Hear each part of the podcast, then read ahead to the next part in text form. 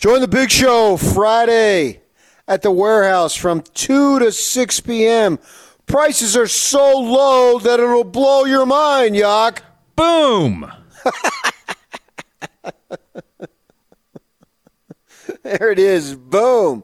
The warehouse. Join Gordon and Jake Scott. Joining us right now is Mr. TV himself, Craig Bolerjack. Good morning, Mr. Bolerjack. How the heck are you? I am good. How are you guys? We're doing great. DJ is off, and get this. We've been doing this show a long time, as you know. You played a part, I think, in helping me in my career getting this radio thing going on, and I've expressed my appreciation to you over the years. And 19 years we've been doing this show. Next week is our anniversary. 19 years. Wow! And wow! I know it's amazing. And no So, uh, breakups. I mean, that's what's amazing. Well, that we Right. know of. Well, he tried to punch me once, but I ducked. You ducked. Good. Yeah. And since it is uh, April 1st and we like to play pranks, I said uh, earlier, I said, yeah, the reason why DJ, now he's got, uh, he's just taking a few days off this week. I said, uh, reason why he's not here is because he's found another job and the the show's over and we wish him It's nothing over. but the best. Yeah. yeah. Yeah. You're going solo from here on out, man. So I said, uh, I started the segment by saying it. I said, it's tough to talk about, and I want to talk about the Jazz, but I'll pick it up at the end of the segment. Guy, tw- guy tweets at me. uh, totally got me. Sitting in my car, late to a meeting to hear what happened, felt sick to my stomach. You pulled it off. Yeah. And I used to always do try my mother and I we always had a thing where we try to get one another. She's gone now, so here's to you, mom, in the great sky wherever you may be. I did pull one over, got at least one guy uh, that we tricked, and now DJ will be back, and we'll be resuming our show for years to come. Hopefully, if uh, all goes the way we would plan. So we enjoy doing Absolutely. it.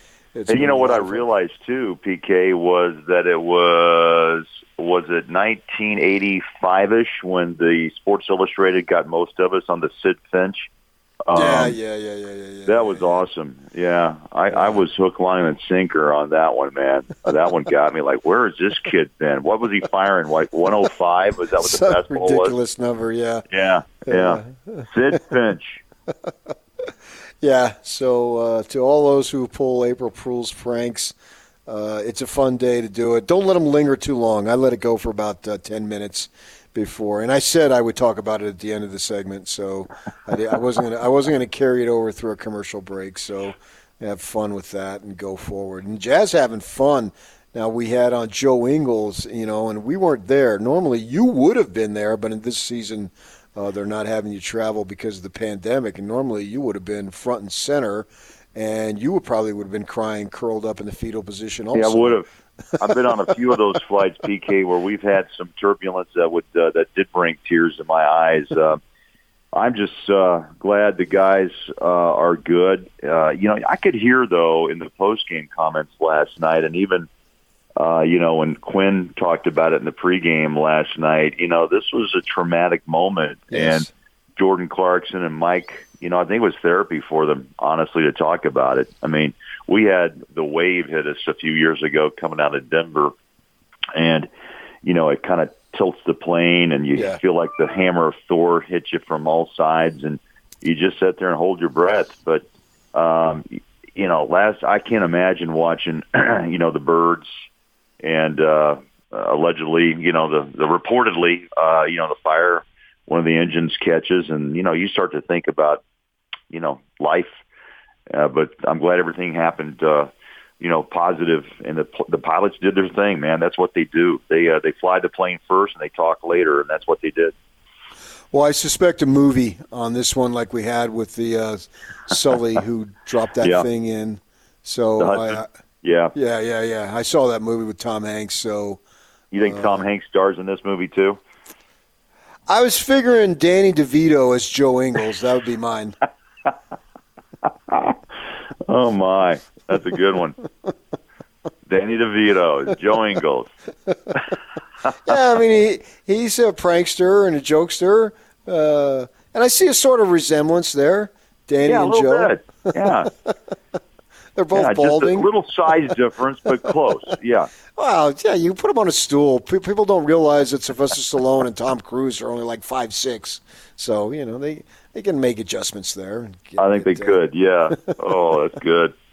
Yeah, it really caught my ear when Joe, who's saying Joe's probably flown as much as anybody on that team, given his international experience and the and the flights he takes back to Right. Australia back and forth. When he says he's never gone through anything like that, like okay, you got my attention, Joe, Right. because you've been flying literally around the world so many times.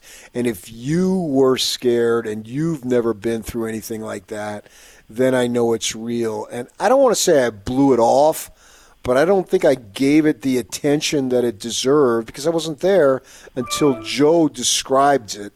And the way he describes it is like, all right, well, that was, man, you're thinking that thing is literally going down, and that's way scary. So when you look at that, and then he was talking about how they had some time before they left again, so he drove home, and he was talking about how he was still jittery driving home.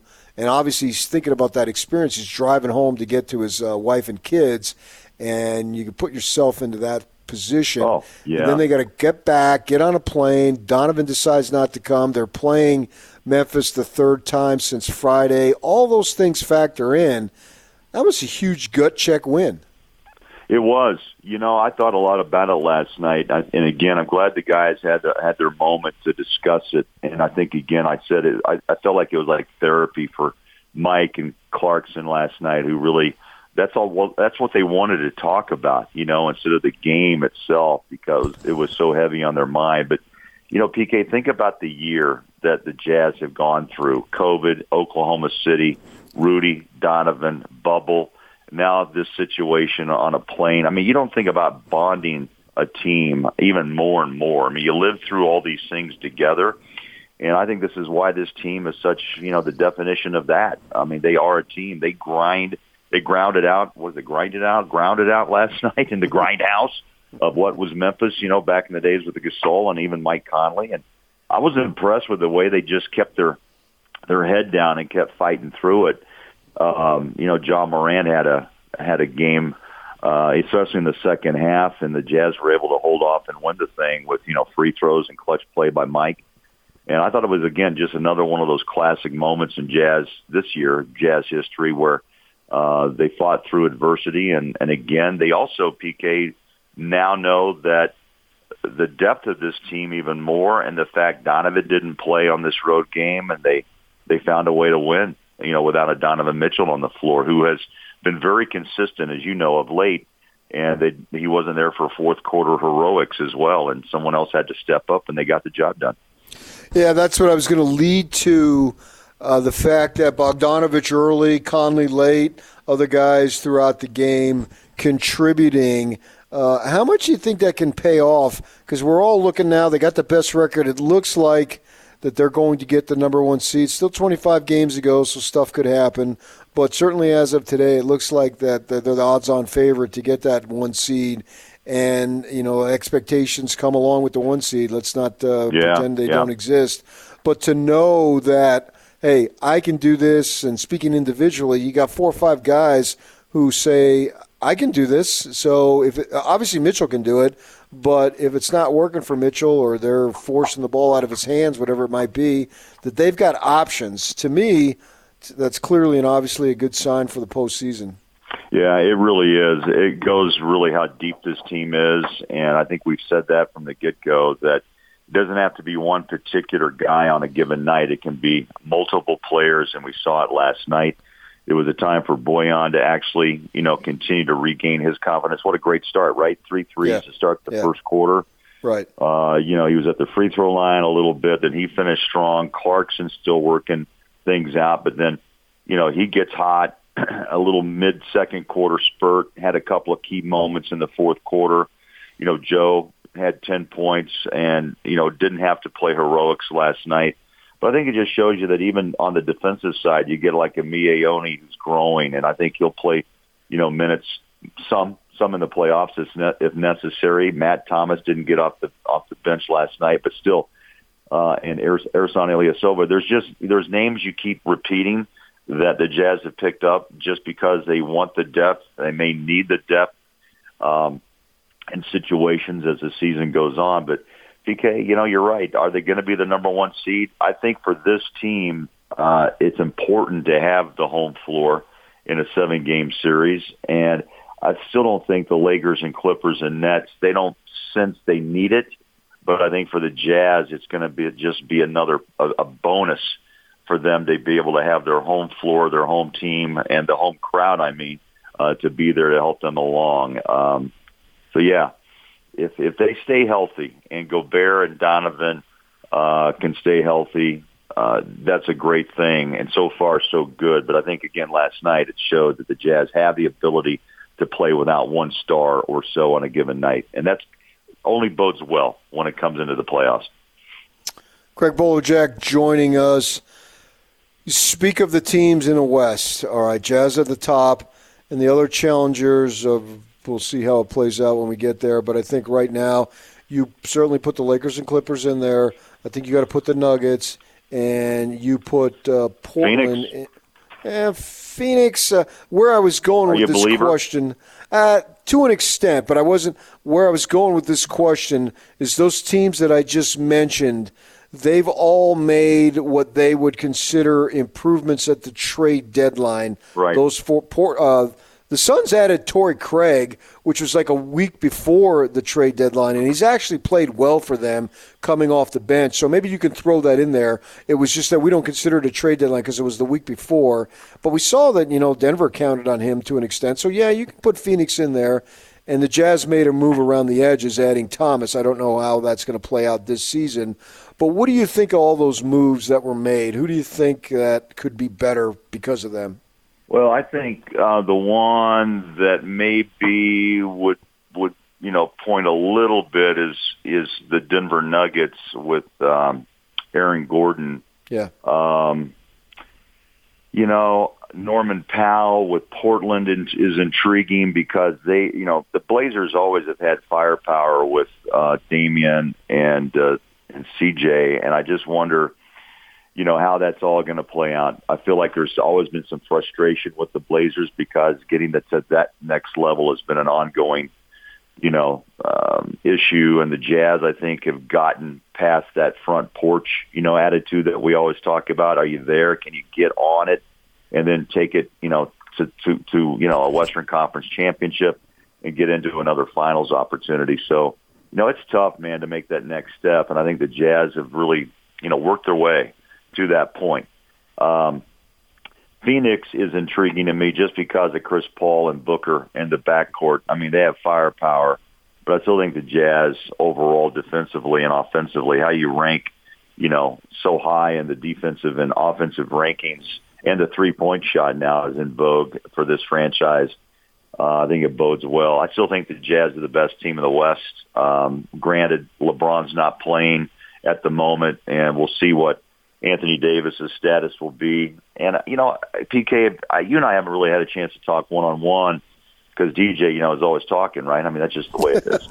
um, but you know, I'm, I'm still not sure if the chemistry with the Clippers is all that. I, I don't know. I, I want to wait and see see the Clippers a little bit more with Kawhi and Paul George, how intrigued they are to win it. Last year, you remember Paul George said, "Look, we really weren't focused on winning a championship then in the bubble." Well, that's why you went to L.A.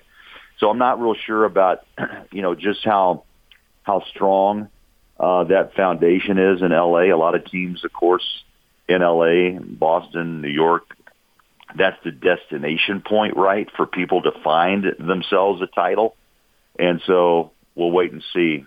Uh, what intrigues me about the Jazz is they're built to win in the sense of um, not the, not only their depth, but because of what they've been through and the attitude they have. I mean, if you want a definition of team, this is it. I mean, I don't know if there's any better definition right now in the NBA. And sometimes people fight that because they want the big threes to win whether it's west or east or east or west. So this is just an oddity that the Jazz have a bunch of guys who are on the same page, who are talented, by the way, with three All-Stars, but yet don't get a lot of attention but they continue to to go along their way with attitude and a purpose, and I like that. And I think it's going to play into their hands. I hope it does. We saw for a bit there during that uh, when they were losing four or six, they were getting off to horrendous starts. Right. And I think after that Washington game, uh, basically Joe Ingles called them out. Uh, very strong comments. What do we want to be? Do we want to be contending for the title? Do we want to get out of the first round? What are we looking to do here? Because if we have these goals, then we got to get going. We can't be losing the way they're losing. And it seems like it's in the past now. They put that behind them. Would you agree? I would, and I think what Joe's comments were also kind of ignited Donovan uh, because I think at that time we saw him uh, instead of playing the fourth quarter hero ball where the Jazz were down 17 and, and would get back PK to within that four point range, but could never quite push past.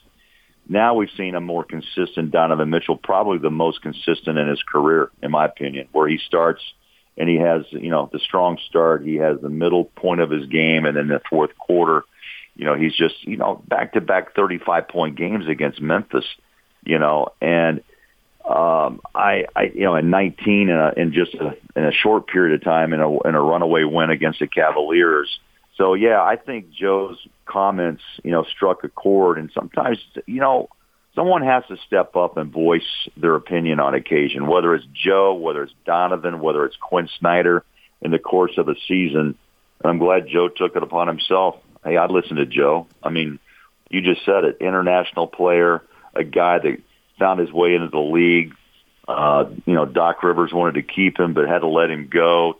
Gets a shot with the Jazz, and look what he's become. I mean, this is a great story. Another movie, right? Who plays yeah, Joe? Really.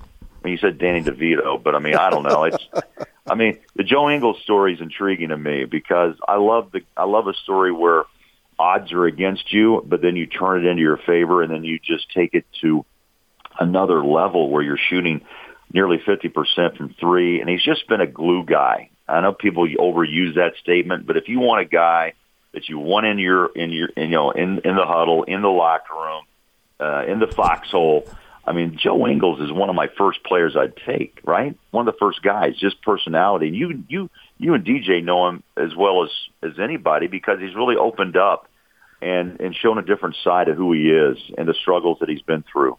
Um, and I like that about Joe. I really do. Craig Bolerjack joining us. You hear him as the on television broadcast, jazz broadcast. I don't want to get ahead of ourselves because they do have some games, but you brought up the Suns. Now they got the Jazz, I think, in the fourth game of the season. And once you get to, they're approaching the 50 game point, I think at the 46 game mark. Uh, the fourth game of the season might as well have been five years ago. So much can happen in an NBA yeah, season. True. Uh, yeah, that's a long they, time. They got the Suns next week. Uh, ESPN game. Right. And it's down there in Phoenix. I think both of the ball games they got with the Suns are down in Phoenix. Phoenix is an emerging team. And you think that that's a little bit of a big game there when they play the Suns next week? I do. You know, in fact, I'm just I just grabbed my calendar and you know, you look at Chicago and Orlando at home. Okay, you know, never take a team for granted, but look, on the odds, those those teams favor the Jazz at home. The Jazz yeah. are favored at home, obviously. Uh, they've won 20 straight on that floor. There's a little bit of that the day of Delta Center with Stockton and Malone where where teams did not want to even step step into the into the building. I, I kind of feel that same same sense this year, PK. Let me just run this down. Then you have road games at Dallas and Phoenix. Those are pretty telling, by the way, uh, yeah. with what the Mavericks can still put at you, despite the fact there's been ups and downs. Uh, and then you have the Phoenix, uh, the final game of a little mini two-game road trip. You come home and play five straight at home. And then here's the real interesting part of it in April is the Lakers Lakers uh, with one day in between, both games picked up by ESPN. Um, so that one's intriguing. And then the Minnesota Sacramento. Then you end the trip again, PK, as you mentioned, on a uh, on a on a Friday night in Phoenix. So there's going to be some telling games, and then the rest of the way, honestly, the Jazz have five more home games in a row, and a quick trip to Golden State. You come home to play the Blazers and then you have OKC and Sacramento. You know, in the past, usually the way the league had the schedule was that those last five or six games were against your highest level of opponent in the West, right? Usually it was the Rockets uh, when Harden uh, was was with Houston, or you'd play Oklahoma City with Westbrook, or you play Denver. But in this case, you really kind of finish, you know, on the road with OKC and Sacramento. Be interesting to see how those games play out, what the Jazz, where they stand in the standings at that time, and would they rest players is pretty much non-Jazz like to do so, but it'll be interesting to see how they finish things up. But as you said, there's a lot of basketball left to be played. Some challenging games still on the road, and I think the Phoenix games and the Laker games will be telling uh, and, and to, to be tested again since both of both of those games, all four of those games are away from Salt Lake. Yeah, absolutely. Yeah, a lot of a lot of fun opportunities uh, going forward to really solidify their position, and I think going into the postseason, uh, you know, depending on the success in these next 25 games, that uh, you know if they finish strong, then you really have got to consider them a legitimate contender to win the whole thing, and not just a nice regular season team. If they don't get past the first round, and I really believe if they don't get into the Western Conference Finals, people will just kind of go hem ha. See, you know that type of uh, discussion because again, you have. Well, who did I hear the other day? I mean, you hear it all the time, right? That to really put yourself in a position to be taken seriously and to be bona fide contenders, then you have to win. Yeah, and granted, you know, pass round one would be a success, but the the real key is to get beyond that. Donovan said it himself. Look, none of this again. Never again to get knocked down in round one after a three-one lead, and obviously he's right. But now the next step is to um, uh, you know, quiet any doubters, and also to solidify this team as a, a legit championship title team. I mean, I like what they do. Uh, the three point shot is something I didn't really expect PK to be in. Um, it, that the Jazz would be so, let's just say, involved, and Quinn would would basically put his mark on this team as saying, "Go do your thing." You know, we kept saying green light it with Jordan Clarkson. Well, everyone else has followed, and the Jazz don't hesitate putting up the three. And that's what the league has become, and that's who the Jazz really are, with rim play by Gobert and defense. So, again, I like what I see, but there's a lot, a lot, still a lot of games to be played, and the playoffs, as everyone will always say, Big T's mention it. You know, uh, Matt Harpring mentions it. Everyone mentions it that when the playoffs come, it's a totally different game. And so yeah. that's where the test really comes. How how savvy are they? How determined are they? And can they push past, you know, the likes of the Lakers and the Clippers who have been there before? This is a little new territory, but I think the Jazz have uh, learned so much in a year's time, and I think they've gone through more than most teams have in the sense of of uh, the mental part of this PK, and, I, I, and it still takes me back to Oklahoma City and to be there and to watch what they went through and the controversy that never really occurred with, uh, you know, Rudy and Donovan, uh, this plane trip just a few days ago. I mean, the Jazz just keep, you know, experiencing things together. And I only think it bonds them tighter. And let's see how it plays out. But I, I, I like what they're doing. And I think they are on the same page to, to maybe shock the world. And how fun would that be? I know you'd be driving the bus. I would be too from Salt Lake to, to Panguitch to Vernal to St. George and back. It would be uh, an incredible moment in jazz history. All right. Well, we'll look forward to that. Thanks for joining us this morning. All right, PK. Thanks, pal.